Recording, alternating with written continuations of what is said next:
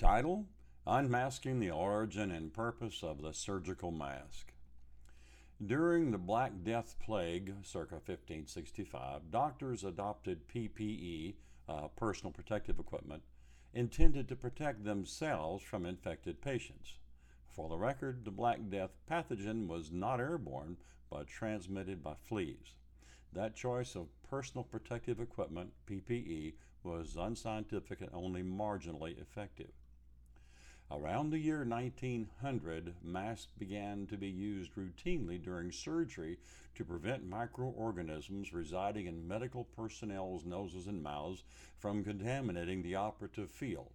A secondary purpose was to protect the wearer from blood splatter and other fluids from the patient. These were not always used by all members of the surgical team. The idea for a surgical mask made of a layer of gauze came to physician Johann Michelitz Pfluger in Poland in 1897. In 1898, Hubner recommended that masks made of two layers of gauze be used. He showed that mask efficiency was improved by increasing the layers of gauze. In 1905, Hamilton proposed that scarlet fever was transmitted through droplet infection. She recommended that masks be worn by nurses handling sterile dressings and by doctors during surgery because of the danger of droplet infection from the mouth and nose. The 1940s ushered in the atomic age.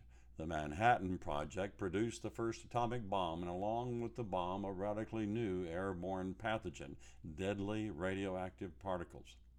The Arthur D. Little Research and Development Corporation, under contract to the U.S. government, developed the, quote, absolute filter, end quote, to protect personnel building the bomb's radioactive materials. After 1950, it became to be known as the High Efficiency Particulate Filter, the HEPA filter. In 1972, the Minnesota Mining and Manufacturing Company, commonly known as the 3M Company, developed the first single use N95 mask.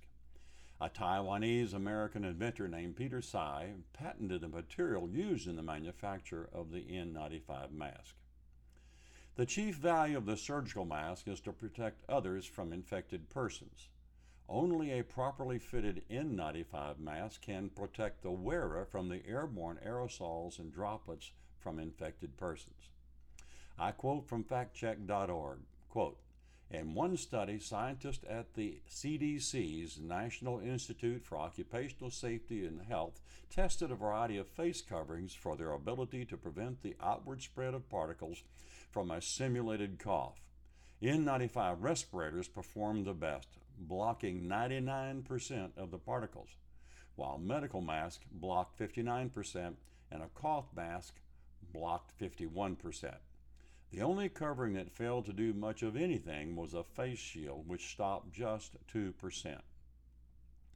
While recently undergoing examination by a physician, I was required to wear a surgical mask. He wore an N95 mask. I remarked, Your mask and my own both do the same thing. They both protect you from me. He shrugged and nodded agreement. What to do? Choose wisely, my friend. John White, Rockwall, Texas.